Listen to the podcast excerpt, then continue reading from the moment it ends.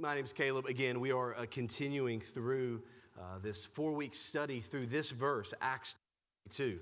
As we look and we are uh, asking the question in a new year, we're a young church, we're a few years old, uh, a growing church, what, what should we devote ourselves to? What should we give our attention to? What should we focus on?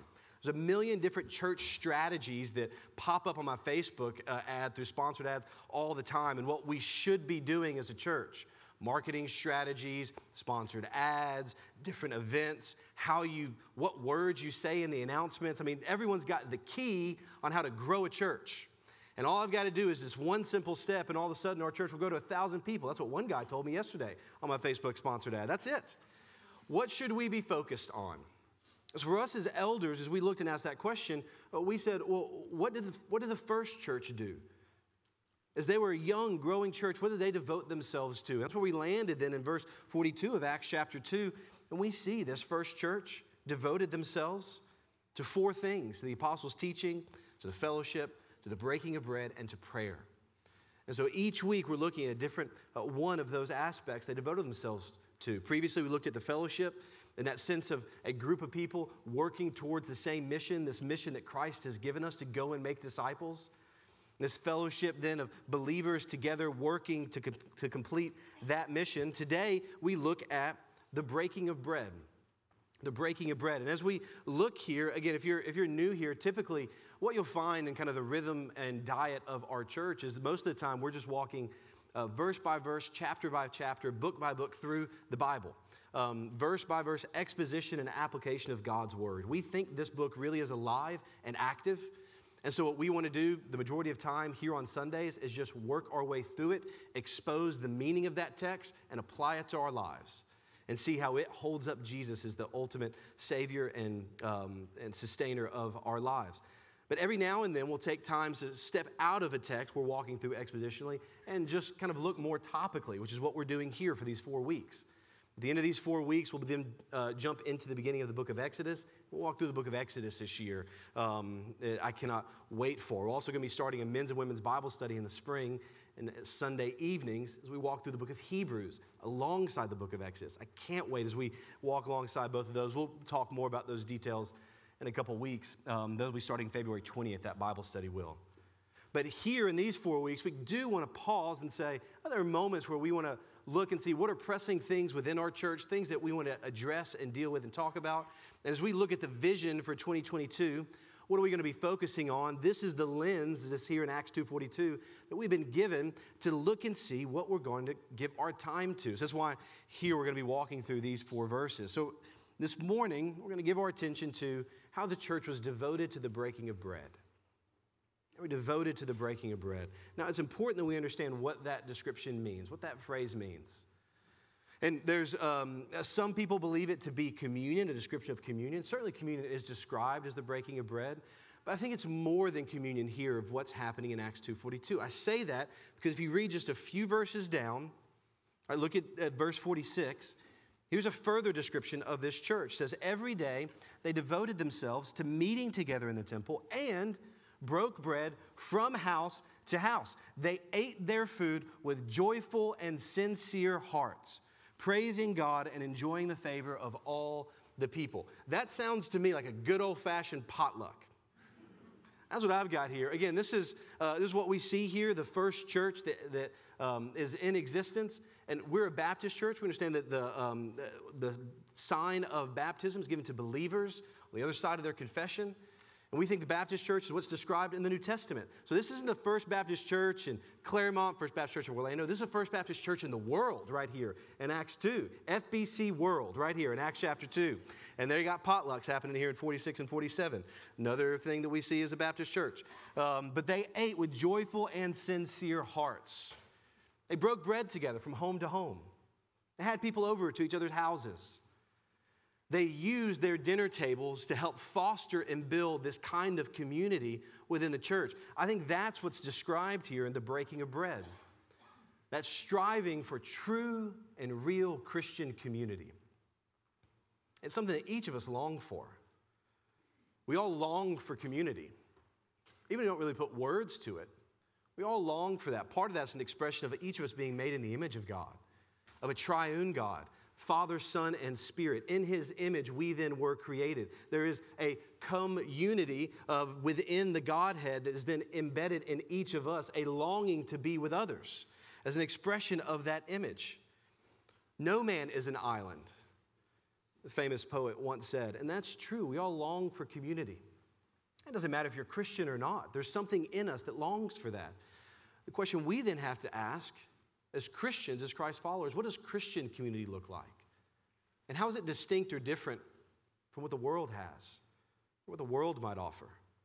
In looking here, there's a number of principles I think that we can pull from and see to help us see what Christian community really is. Now, there's a couple of dangers and a couple of reactions to the description of the early church that I think can actually ruin real and good Christian community. Two different reactions. One reaction that can ruin community is if you read that and go, oh, my, can't, my community can't look anything like that. There's no chance. Yeah, okay, yeah, they, they broke bread every day from house to house, ate with joyful and sincere hearts, praising God and enjoying the favor of all the people. That ain't happening. I can't do that. That's, that's something that's unrealistic. And so we then respond that way and see how unrealistic it feels. And so we shrink back and just go, I'm just not going to do anything. I can't do it. Maybe, maybe it's how we think God's wired us. We took a personality test that told us we don't like to be around people. So sorry, God can't, can't do it. That's not me. I'm not wired that way. That feels unrealistic. I can't do it. That kind of community is for someone else. Ain't for the introverts in the room, not for me. That will actually ruin community. It pulls us into isolation and away from what God would have us. The other reaction that ruins community is if you read this and you go, My community can look exactly like that. We begin to have an ideal version of what real Christian community looks like. It begins to be perfect. There are no issues. Every single day, we're having somebody in our house we can do it. Life on life, real community. This is it. Someone says no to our invitation, they don't love community, and I don't love them. And there's an idealistic view that actually places this unrealistic expectation that will leave you always frustrated the rest of your life until you get to heaven. Because it's not perfect.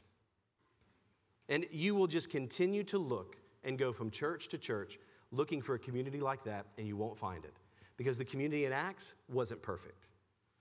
And friends, neither is a church.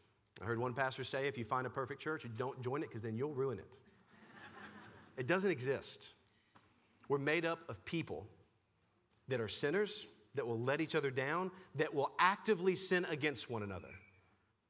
Then the need for forgiveness and reconciliation comes in, and that's why I think in the New Testament, Paul writes to the church in Galatia bear with one another. He writes that because he knows people are going to get on each other's nerves. He knows that you're going to have to bear with one another. There's going to be a need for forgiveness. There's going to be a need for love. There's going to be a need for that. But in the forgiveness, the bearing, and the reconciliation, is that not a more beautiful picture of what the gospel is than just leaving at the first sign of discomfort? It's a culture that reflects who Jesus is and what he's done for us the two reactions we can have to this text that can ruin our community thinking it can't look anything like this or it can look exactly like this. So, what then can we see from this text to help us and what Christian community looks like? And to do that, I actually want to look at what Christian community is not like. Three different things, what we'll see, principles from this text to help us see uh, three things that Christian community is not like. First, we'll see that Christian community is not found. Christian community is not found. Second, we'll see that Christian community is not perfect. And third, we'll see that Christian community is not ultimate. Christian community is not found, Christian community is not perfect, and Christian community is not ultimate. First, Christian community is not found. What do I mean by that? Well, it's not uncommon for people to come visit our church, talk to me or one of our other pastors, and to say a phrase like this why are, you, why are you coming to our church? What are you looking for in church? And the response will be, Well, I'm looking for community as though community is something that we just kind of stumble on, we discover, we find it. They've got it. I'm going to then come and take part in it. We want to find community. That's a phrase that's, that's commonly, commonly spoken. Uh, Eugene Park, a pastor in Palo Alto, California, he put it this way, though. He said, Community, real Christian community, is never found, it's only built. Real community is never found, it's only built. What did he mean by that? He means that rather than approaching the church as a consumer, as a shopper, and going, okay, I'm going to find community. These people, they kind of look like me. They, they like things that I like. Uh, these people, I, I, don't really like them. They, they don't. This guy talks way too much about Mississippi State and Marvel movies. I don't want to hang out with him at all. Um, he is the worst. That is, if you're new, that's me. I try every week to not insert a Marvel illustration. It's one of God's sanctifying processes in my life of restraint and perseverance. Um, but you look around and maybe you just go, okay, I'm going to look for community. I'm going to go through and select what I want and what I don't want. Almost like we're at Chipotle walking through the line and picking who we want to be with. And the moment then that there, there's someone that brings discomfort, frustration, or doesn't meet our ideal, then we're out of there. I don't like that. I'm not getting that next time. We find community. We approach the church as shoppers or consumers rather than approaching it as something that we have to put work into and we have to build. There's an expectation and burden on us. It takes intention, intentionality, it's conscientious. It must be built, it takes work. That's why you see, I get, see that here in the first verse, or in the first couple words in this verse. For the church in Acts, they didn't just stumble into it, they had to devote themselves to it. It's an important word to look at. They devoted themselves to the breaking of bread. They didn't just go, oh, I love Jesus, so now I'm just going to like do all this stuff that's difficult. They devoted themselves to it. They said no to other things so they could say yes to these things. Friends, what do you devote yourself to? It's really the question we're asking throughout these four weeks, helping us not just as a church to see what it is we're focusing on, but each of us as individual Christians. What do we devote ourselves to? What do we devote our time to? What do we devote our thoughts to? Part of that takes intentionality. And at times saying no to other things, which are totally fine and in no way sinful, in order to say yes to some of these other things. And with community, again, it takes devotion. It's not without difficulty and it's not without sacrifice. It is not easy. Building will create tension, building will create frustration, building will not go as quickly as you would have liked, but you devote yourself to it. Or do you come to a church, sit down most Sundays, and expect community to come to you? Or do you search on yourself to step in and build what it is God is calling you into? We see that one of the primary ways to do this in building community, there's a million ways to do it. Going to football games, going to play dates, as a church, one of the things that we're looking at this year to, to start again, um, we're going to be starting guys and girls night outs um, three time, about three times a year. To do stuff like this: get outside of church, get around one another. We'll have church-wide events like potlucks. Again, here in Acts two, can't help it. Potlucks, movie nights we had at Christmas, other other things at a church that we're just saying, come and just meet other people within the church. We, we want you to be able to come and get around one another. Our community groups are the primary avenue and mechanism that we have, meet week to week in people's homes. That's why we call them community groups. That's the purpose of the group to develop and foster community. Eating together, talking together, praying with one another, talking through the sermon. So, we as a church want to do these things. And as people, we hope as you come to these, you'll begin to develop that community. But it goes beyond that, even in your life. What are steps for you to take? To develop that community. Again, there's a million ways and things to be able to do. Find somebody and go to a football game with them. Uh, go to, again, one of our play dates that we may do as a church. Have someone over with your new Oculus and play Beat Saber, whatever it might be. Share your Wordle score with a handful of people. I don't know, whatever the kids are doing nowadays. Whatever it is you find commonality with, beginning to express that and do it for the sake of building community. But one of the primary ways that God has given us to build community is through our dinner tables. We see this throughout the New Testament. There's something powerful that happens at a meal. It just is. Uh, one writer noted in Luke's gospel, majority of Jesus' ministry is either going to a meal, he's at a meal, or he's coming from a meal. It's true. In the same sense, for us, it's why it's a command. Hebrews 13, 2 says this don't neglect to show hospitality. That, there is no um, personality exception clause to that phrase. Every Christian is commanded to show and express hospitality, to open up our homes, to open up our hearts, to be hospitable to one another. It looks different for each of us. So don't compare yourselves to others that maybe have more of a gift of hospitality, that may be more extroverted, and go, I've got to be just like that. No, how has God wired you? He didn't make a mistake in doing that. He knitted your personality together. Don't look at others and go, I wish I was more like him. God did not make a mistake with you. He didn't leave out any parts when He put you together. He knitted you together in your mother's womb. And He wants you to be exactly who you are. How then, with that gifting, with that personality, with those desires, can you then show and express hospitality?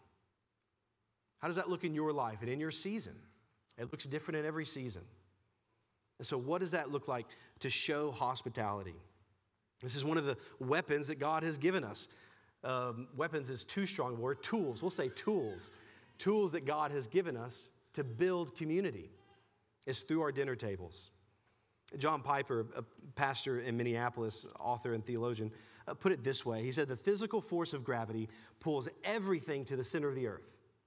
The reason why we're not floating off into space because there's a central force of gravity that's pulling us towards the center.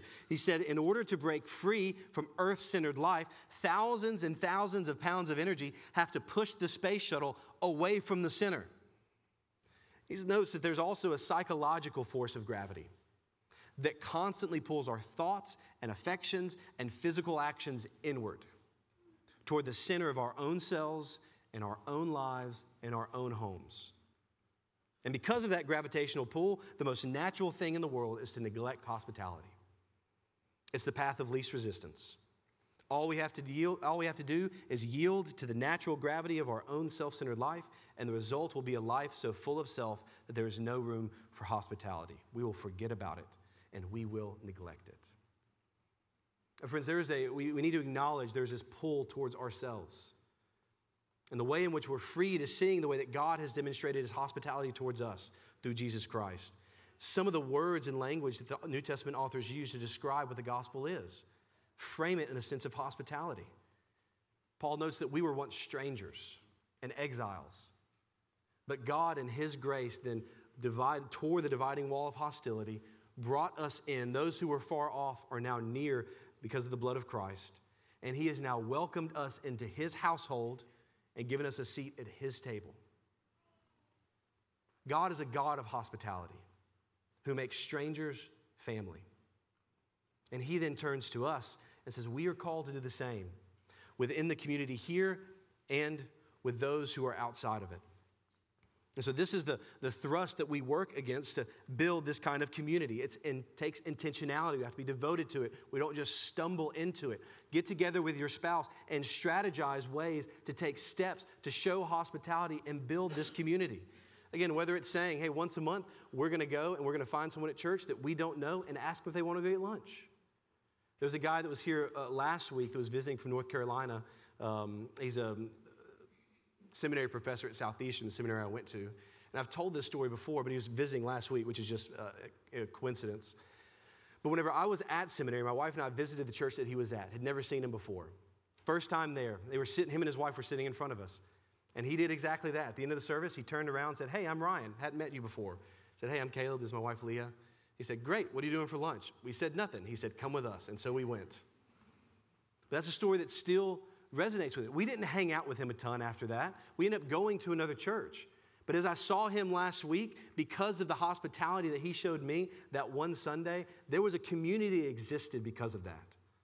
So, what's it look like for you? Get together with your family. Think about for yourself what are the ways in which you can show and express hospitality? Again, there's no end to the ways in which we can do this. And so we see Christian community is not found. Second thing to note, and we've talked about it already Christian community is not perfect. Christian community is not perfect. If you want to kill this community, think you're going to find a perfect one. People are messy, people are not Jesus. We will let one another down, we will frustrate one another, and we will actively sin against each other because we all need grace. So, how does the gospel come to bear in a community like that?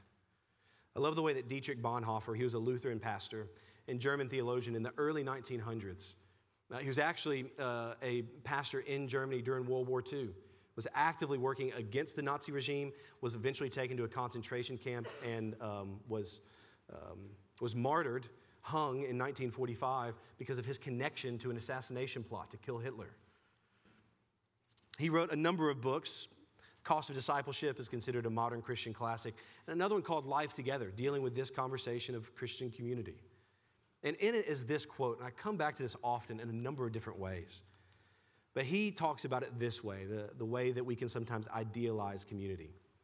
He says, Those who love their dream of a Christian community more than they love the Christian community itself actually become destroyers of that Christian community. Even though their personal intentions may be ever so honest, earnest, and sacrificial. God hates this wishful dreaming because it makes the dreamer proud and pretentious. Those who dream of this idealized community demand that it be fulfilled by God, by others, and by themselves. They enter the community of Christians with their demands set up by their own law and judge one another and God accordingly. It is not we who build, though, Christ builds the church. Whoever is mindful to build the church is surely well on his way to destroying it. For he will build a temple of idols without wishing or knowing it. He, we must confess Christ built. We must proclaim, He builds. We must pray to Him, and He will build. And we don't know His plan. We can't see whether He is building or pulling down. It may be that the times by which human standards or the times of collapse are for Him the great times of construction. It may be that the times which, from a human point, are great times for the church are times when it's being pulled down. It is a great comfort which Jesus gives to His church. You confess preach, bear witness to me, and I alone will build where it pleases me. Do not meddle in what is not your providence. Do what is given to you, and do it well, and then you will have done enough. Do not meddle in what is not your providence. That is such a line. Because we do not come and construct the community that we think we need. We enter into a group of sinners on their way to glory. And Jesus then has given us his gospel and ways in which we are then to love one another, serve one another, forgive one another, bear with one another, encourage one another, to spur one another on to love and good deeds, but it's not perfect. It's not ideal. We commit ourselves to a group of local Christians to be able to play out these things that God has for us. And if we walk in with this idealized view, these people need to hang out with me all the time, they need to do this, they need to do that, they are letting me down, becoming frustrated and bitter, and we just move on to another church, we will do that as we eat through church after church, constantly frustrated, having this idealized view of what community is, thinking it must be perfect. Because that's never the case. The other thing that can do is if you think that community must be perfect, it places a burden on your shoulders that you can't reach. An expectation that you may put on yourself that's going to keep you from engaging in community. If you go, man, community's got to be perfect. I've got to have like my perfect plates. I've got to have cooking that everyone will like. My house has got to be perfect. I've got to have great dinner conversations. And oh, I, I just, I worry about how perfect everything has to be. And my house isn't perfect. My cleaning isn't perfect. My cooking isn't perfect. My people skills aren't perfect. Therefore, I can't enter into it. And we pull back, thinking there's this expectation of perfection that God hasn't given us. And we can sink back from it. Listen, I, I, love, I love that we have people in this church from other countries. Because as we talk about this conversation, I'm always struck with how different Americans think about this than others. I have friends from Puerto Rico, friends from Africa, and both of them, as I talk to them, both of them express the difficulty of living in America and how unhospitable we are typically as a culture. Very individualized. And they, they tell me, they go, Caleb, uh, you've got to like schedule to go see people here. We would just in Puerto Rico go and knock on people's doors. We would now just show up. In Africa, we'd go around and you'd welcome people. You, you didn't plan for dinner, but they were there, and so you just went and made more. So, again, I'm not saying that we've got to totally transform the culture of America today. It will take time. This is where we live. But I am struck with how individualized we are and the help of seeing the body of Christ around the world. It may be seeing some of the blind spots that we have here. Have we let culture kind of shape what we think community is? We've forgotten perhaps of what we're supposed to be.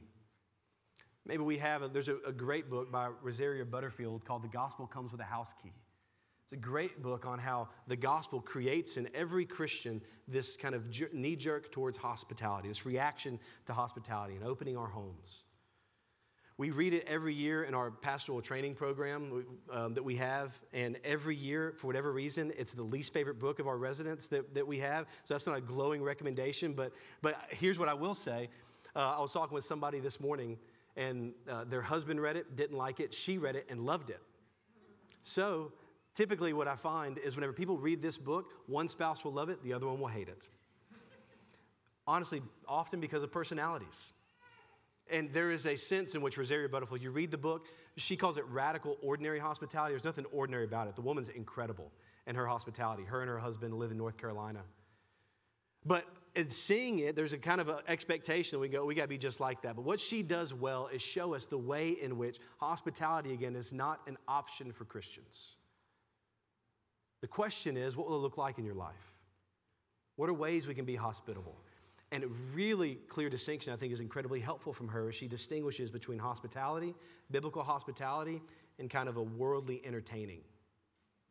And how we can sometimes combine the two and think that we have to entertain, we have to put on, we have to make sure everything, our house is like the Ritz Carlton.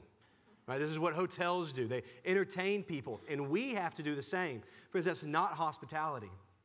Hospitality is opening your home, welcoming people in to develop community and to reach people who are far from Jesus. Your home doesn't have to be perfect. Plates don't have to be incredible. The meal doesn't have to be like um, a five star restaurant. What are the ways in which we practice then this hospitality? And seeing true hospitality, true community, and not counterfeit hospitality. But it's never perfect. We have to take that expectation off. Whether we become frustrated or it keeps us from it. It's never going to be perfect. Christian community is not found.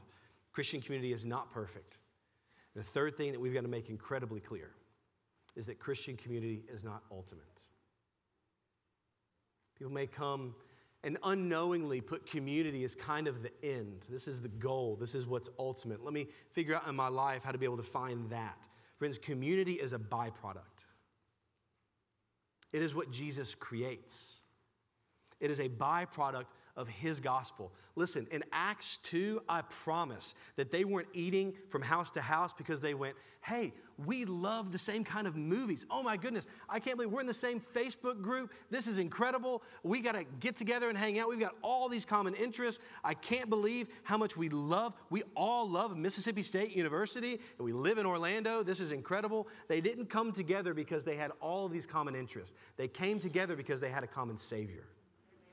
They had just experienced the amazing grace of Jesus Christ, who God Himself died in their place, offered them forgiveness for all who trust in Him. They don't have to earn it, they don't have to do anything. God died for them and he saved them. And they trusted and followed him. And then all of a sudden they looked around and said, You've done the same thing. Let's get together because we live in a world that has an opposite message of Jesus. And we need one another, not because community is the goal, but because community helps us see, savor, and worship God better.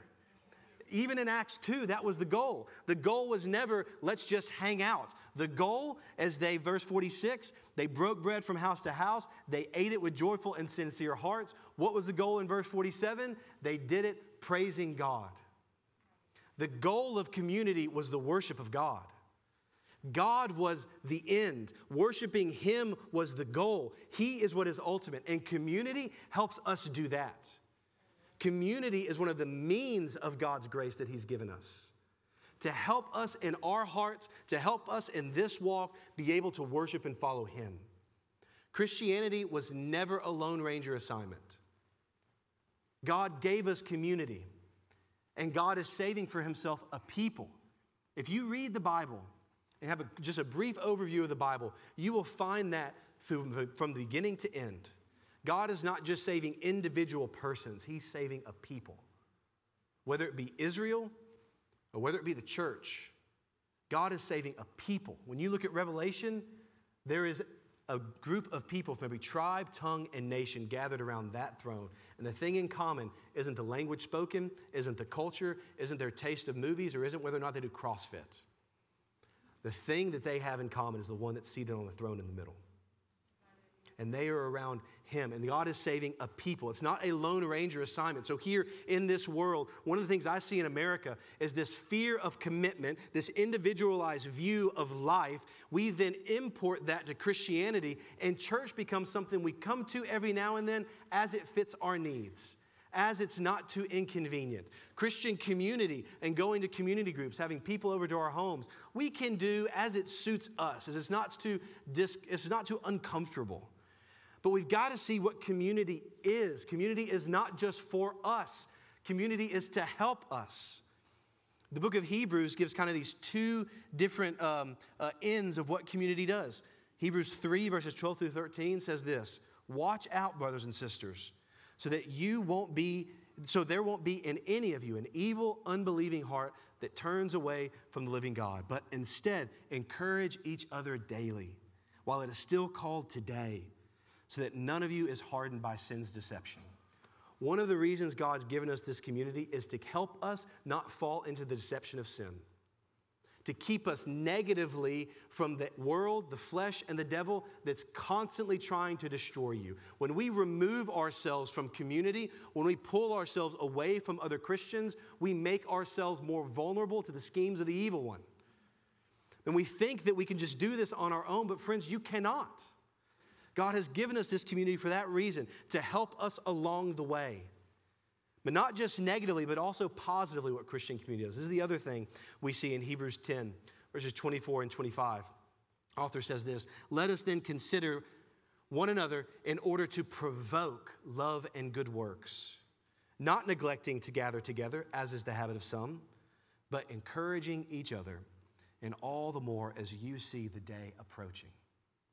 Positively, the sense of community, not neglecting to gather together, as is the habit of some, is to come together and try to think through ways how can I provoke in this other person love and good works?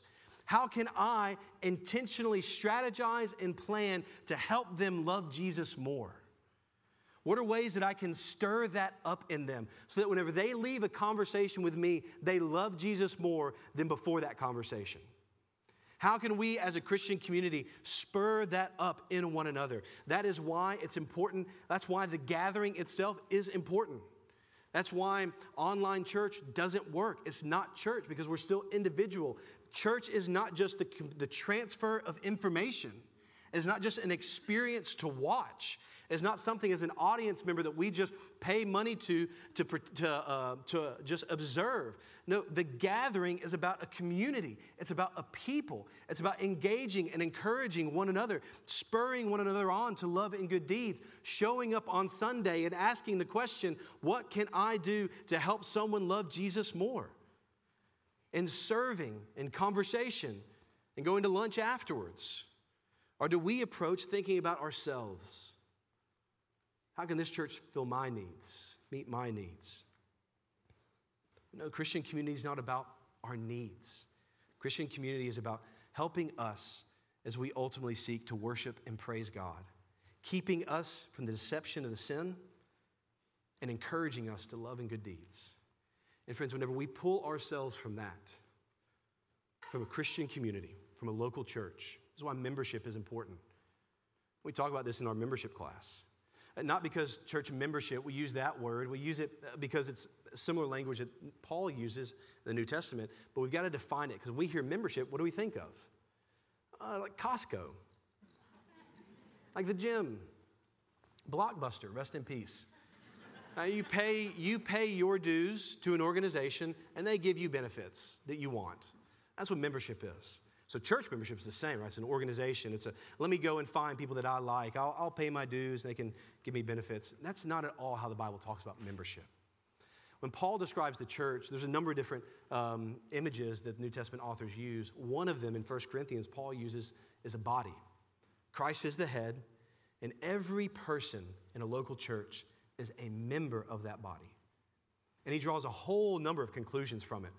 One of which he's saying, though, is that every person's different. Some people are hands, some are feet, some are elbows, some are noses, some are eyes. But all those members, unified together, work for the building up and the edification of that body and the glory of the head. And so, no one person is the same. Not everyone is the same. Each of us are different. But there is a commitment, this conscientious commitment and intentionality to a local group of believers to place yourself in that kind of community and under the authority of a church to be able to walk forward to help keep from the deception of sin and walking forward in the encouragement and spurring on to love and good deeds. And each of us are different in that. So, you think about it, I, Paul asked the question if everybody was an eye, then what good would that be? Where would the sense of smell be? Everyone was an ear, where would the sense of sight be, right? I think about those old uh, allergy commercials in the 90s, right, where someone would get stopped up and it was just a big nose in the commercial, walking around, it's a big nose. That's honestly, I think, a perfect picture of what, what Paul's describing in 1 Corinthians 14. If everyone was just a big nose and looked the exact same and had the same kind of gifting, then what good would that be? It would be, it would be disastrous and things of nightmares. But instead, God, in His sovereignty and His providence and His wisdom, has made up His church with different people, with different gifts, different stories, different personalities on purpose and placing them together that whenever they come together with that kind of a mindset, saying, I'm a part of a body. I'm not here just to pay dues as an organization to receive benefits. I'm here to use the way that God's made me to minister to these people and to minister to those around me. What does that look like? That's what church membership is. And it's conscientious, it's intentional, it's something we devote ourselves to. It's never perfect. And friends, it is not ultimate. It's not just about getting together a group of people so we can be friends. It's about coming together to worship our Savior. And as that happens, when Christ is ultimate, then true Christian community flows from it. Then you begin to find community with people who are different from you. Then Christian community starts to look different, and there's unity and love with people who are very different from you who are in different seasons of life, who come from different cultures, different countries, who speak different languages, who vote differently than you. And all of a sudden, people begin on the outside to walk in and see a community of people that shouldn't be hanging out together but are. People that love one another. And that begins to say something about the Savior that's brought them together. Jesus knows this in John 17 when he prays. He prays that the world would see that the church would be unified so the world would know that the Father sent him. Jesus knows there's a connection between the diversity and unity of his church and the real, true Christian community of his church and the missional persuasiveness of that church. If someone walked into a church and goes, Oh, it makes sense that all these people hang out together, they look the same, they're about the same age, how powerful is that? But whenever somebody walks in, they look around and go, This doesn't make any sense. And then, you begin, and then people begin to ask, and you begin to say, We are here. We love one another, serving one another, getting involved in one another's lives in different seasons and different ways. Because of the Savior that's brought us together. Friends, that says something about Him. Whenever we neglect that kind of community, when we pull back from it, we neglect one of the serious and best means of grace that God has given us each other. It's one of the things we believe as well that there is a priesthood of all believers. We believe the New Testament teaches. There is no divide between um, the, the priesthood and the laity, as we see in some denominations. We understand there's a priesthood of all believers, and that you are not just an observer, you are a participant in this mission. In what ways is God going to use you to encourage and minister to other people and to reach out to those around us? The breaking of bread Friends, are we devoted to it? Seeing the way in which God has opened his home to us, invited us to his table, how will that shape us? What ways will your hospitality change this year? Ask that question today over lunch. Think through it, pray through it, get together with friends, talk with your family. What ways can you use hospitality to develop and build that kind of community? It takes time, it'll never be done, and it isn't perfect. What are ways that you could engage in that? What's that next step of obedience look like for you? There's a million ways. What's it look like for you? And knowing that at the end of the day, this isn't just about finding friends, but it's about treasuring Christ and worshiping Him. And so we have to be sure that even in those close friendships that we do have, are we encouraging one another? Are we bringing Jesus into those conversations? Or do we just get together and talk about how the Packers blew it last night? We talk about the ways that we need prayer? Do we mention the ways in which we're struggling? Do we share the things that we're seeing in God's Word discoveries of who, what God is like, what Jesus has done for us, the ways we're amazed? Or does that feel like weird and too Christiany? Oh, I don't want to do that. Are our friendships marked? They look different from friendships in the world. Uh, friends, we understand discipleship very easily defined as just this discipleship is friendship with a Christward direction. What are the ways that Jesus is shaping and, and injecting himself into our relationships and into our friendships, into our community and into our churches? And what's it going to look like for us this year as we devote ourselves to the breaking of bread and the development of true and conscientious Christian community? Would you pray with me? Lord, we again are amazed at your grace and your hospitality.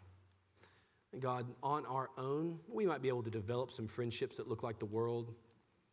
But Lord, we need your spirit to develop a community that looks different from the world. God, would you help us as a church to look like and have the same kind of feel, the same kind of DNA, same kind of flavor as that church in Acts 2? Whether we be devoted to the breaking of bread, having people into our homes, opening up and having conversations with people on Sundays that we don't know. Uh, God, using then our dinner tables, our homes, our passions, our interests as ways and tools to help build this community, to work, Lord, by your Spirit and your grace, to be able to do what we can't do. God, would you help us always have a proper view and understanding of what community is and what it's not?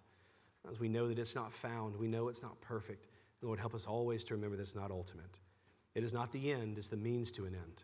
Not the ultimate grace, it is a means of grace that you've given us to help us love, treasure, and follow Jesus even closer. Lord, you help us to keep that always Lord, as the proper goal and ultimate aim of our lives? We pray this in Christ's name.